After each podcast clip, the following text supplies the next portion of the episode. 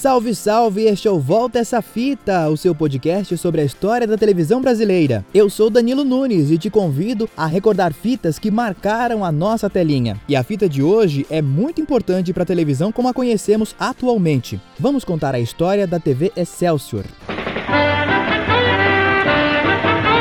TV Excelsior, quando não vira melhor programação.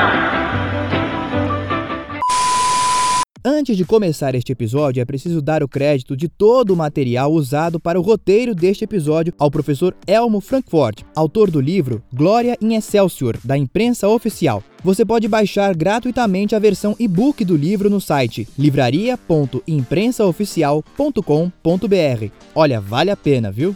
A história da TV Excelsior começa um pouco antes do seu nascimento. Aliás, nem foi o seu primeiro dono quem inaugurou a emissora. Antes de 1960, a concessão pertencia a Vitor Costa, que já era dono da TV Paulista, da Rádio Nacional de São Paulo e da Rádio Excelsior. Ele não estava muito bem de grana e vendeu a concessão da TV para Mário Wallace Simonsen, dono da companhia aérea Panair, o deputado federal Ortiz Monteiro, José Luiz Moura, exportador de café, e os donos do jornal Correio Paulistano, João Escatimburgo e Paulo Uchoa de Oliveira. Como a concessão foi para o canal 9 de São Paulo, os donos escolheram o dia 9 de julho de 1960 para inaugurar a nova TV de São Paulo. A estreia foi ao ar às 6 da tarde, com uma apresentação da Banda da Força Pública do Estado de São Paulo, uma mensagem do presidente Juscelino Kubitschek e um documentário sobre a data, que em terras paulistanas se comemora o aniversário da Revolução Constitucionalista de 1932. Às 7h30 da noite entrou no ar o especial Bossa 9, com grandes nomes como Dorival Caymmi, Agildo Ribeiro, Mazaropi, Elizabeth Gasper, Valdir Maia, Carminha Mascarenhas, Elisete Cardoso, Trio Iraquitã,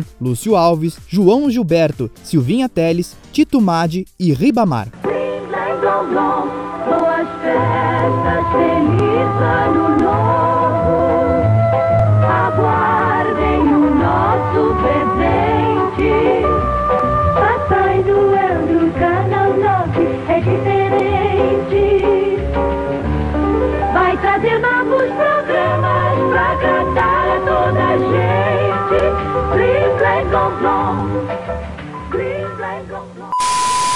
Impossível falar em TV Excelsior sem citar dois importantes diretores, Álvaro de Moya e Edson Leite. Eles são os principais responsáveis por muito do sucesso da emissora. É criação de Moya, por exemplo, Brasil 60, comandado por Bibi Ferreira, direto do famoso Teatro Cultura Artística. O diretor contou sobre a ideia no documentário produzido pela rede Sesc-Senac de televisão.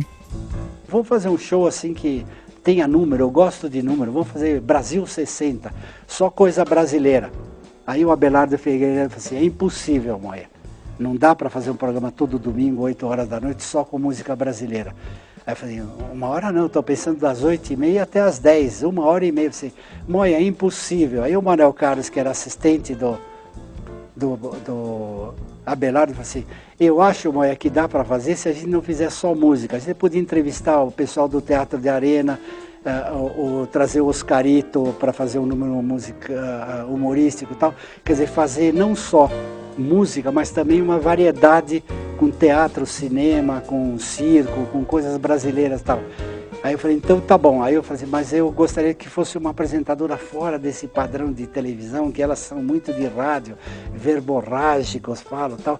Essa Bibi Ferreira acabou de chegar de Portugal de uma temporada.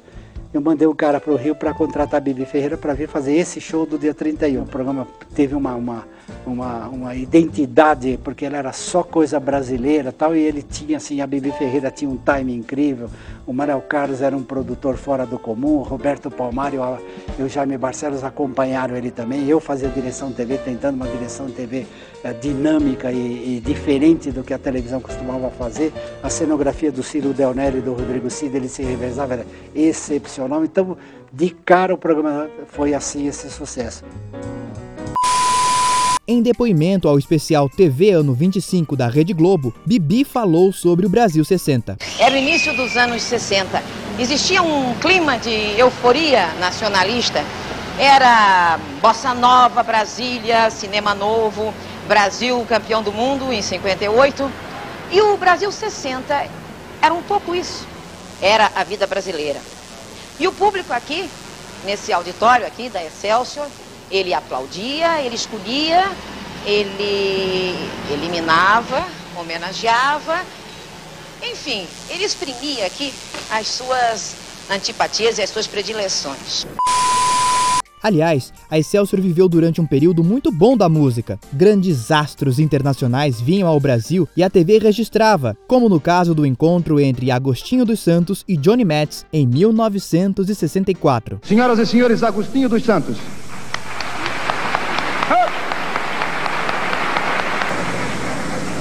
Oh, it's all yours. Oh. Thank you.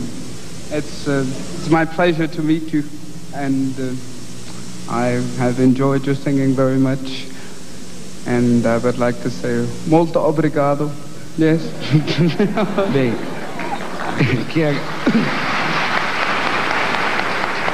eu que agradeço essa gentileza toda e fico contente em saber que chegou ao conhecimento do Johnny Metz a música popular brasileira, e tem sido uma vitória para nós os brasileiros.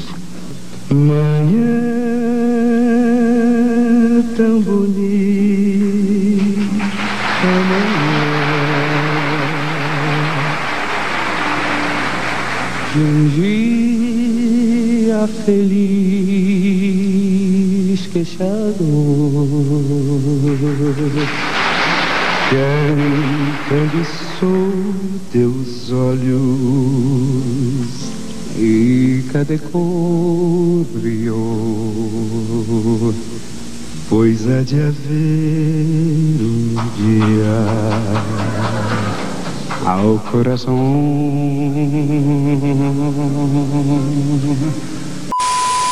A passagem da TV Excelsior pela história da televisão no Brasil marca o início da profissionalização do veículo. O investimento em publicidade era pesado e o slogan "Eu também estou no 9" ficou conhecido em toda São Paulo. Em 1962, Edson Leite e Alberto Saad trouxeram para a telinha a grade vertical e horizontal de programação, que costumamos chamar apenas de grade. Uma sequência de horários e faixas de programas que criaram o hábito do telespectador de ver TV. E toda essa programação era costurada pelas vinhetas com os seus mascotes, a Ritinha e o Paulinho. Nove é um amor, o nove é legal, o nove é um tesouro, canal 9.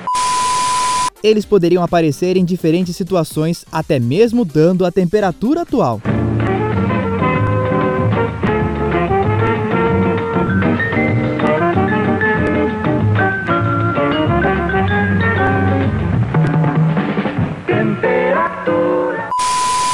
Não deu outra. 6 meses após estabelecida a grade, a Excelsior era líder absoluta em São Paulo, desbancando Tupi, Record e Paulista. A telenovela, como a conhecemos, também deve muito ao Canal 9 paulistano. Foi na TV Excelsior que, em 1963, surgiu a primeira novela diária, 25499 Ocupado, lançando o eterno casal das tramas brasileiras, Tarcísio Meira e Glória Menezes. Os atores relembraram o folhetim no especial TV 60 da TV Brasil. Muitas lembranças desse teatro, né? É. Teatro Cultura Artística, ex-TV Excelsior. Tudo era gravado aí dentro. Gravamos muito aí, inclusive a primeira, a segunda, a terceira, a quinta novela diária. 25499 Ocupado, a primeiríssima, foi gravada aí. Você deve ter discado o número errado. Ah, não é 25499? Não, quase. É 25498. Foi um grande seu.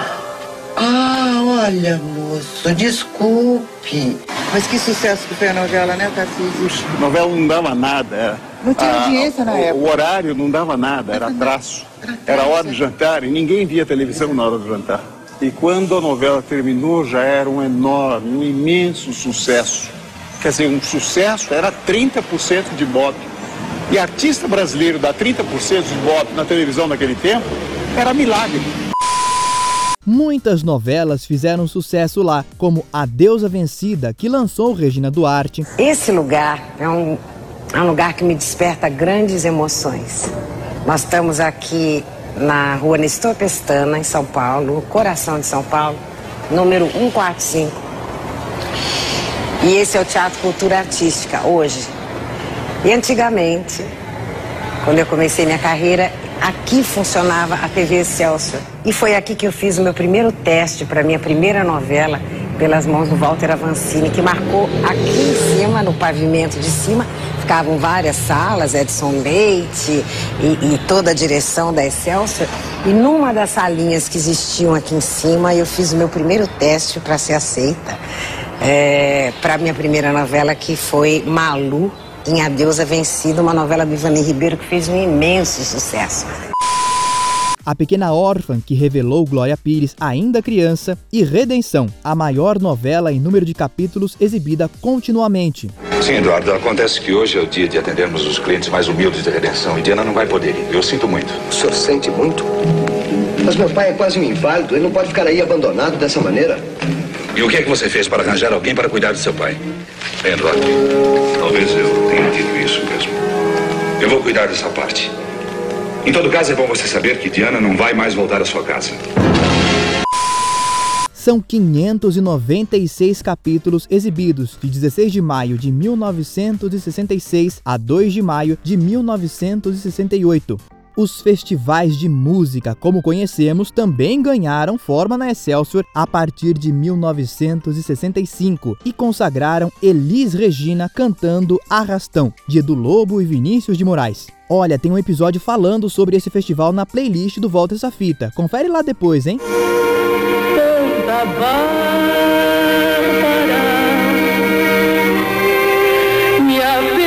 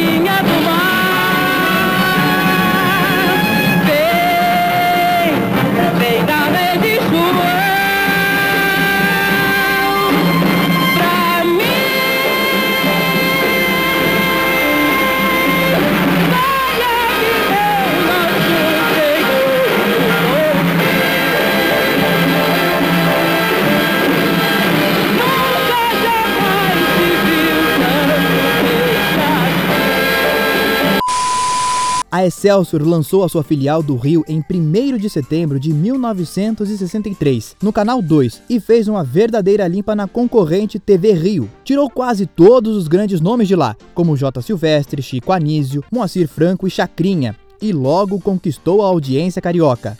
Naquela época não existia satélite, então uma rede de TV só era possível enviando por avião as fitas dos programas e novelas para as diversas emissoras do Brasil. Foi assim que se filiaram à Excelsior a TV Gaúcha de Porto Alegre, atual RBS TV,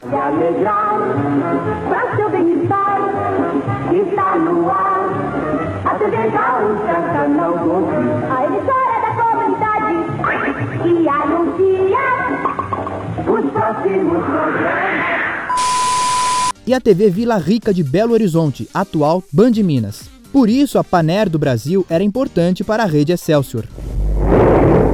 7 viagens semanais entre o Brasil, África, Europa e Oriente Médio. Tratamento mais carinhoso, comprovando a tradicional gentileza brasileira. Uma extensa rede interna ligando o norte ao sul do país. A experiência acumulada de 35 anos de aviação e o recorde de mais de 8.500 travessias do Atlântico Sul são razões para você preferir a Panair quando pensar em viajar. O problema da Excelsior começou em 1964, quando o regime militar chegou ao poder e o dono, Simonsen, era contrário publicamente ao governo. Seus negócios começaram a ser boicotados, a Panair foi fechada e a crise se instalou na emissora. Antes de falecer, em 1965, ele vendeu o canal para o grupo Saad e Leite, que revendeu para o grupo Folha. Em 1967, a Excelsior voltou para os Simonsen, nas mãos do filho do antigo dono, o Alinho. Nesta época, inaugurou os maiores estúdios de TV do país, o Centro de Produções Vila Guilherme, na capital paulista, que anos mais tarde seria alugado para Silvio Santos. Mas a situação já estava bem feia. Em 1970, os funcionários do Rio já estavam com 3 meses de salários atrasados. Em São Paulo, um incêndio na Vila Guilherme atinge parte dos seus estúdios. Também tem um episódio falando sobre este e outros incêndios na playlist do Volta Essa Fita. Confere lá depois. A Rede Excelsior saiu do ar em 30 de setembro de 1970. Foi a primeira emissora a ter suas concessões cassadas pelo governo brasileiro. Muitos funcionários morreram sem ter visto um centavo de suas indenizações.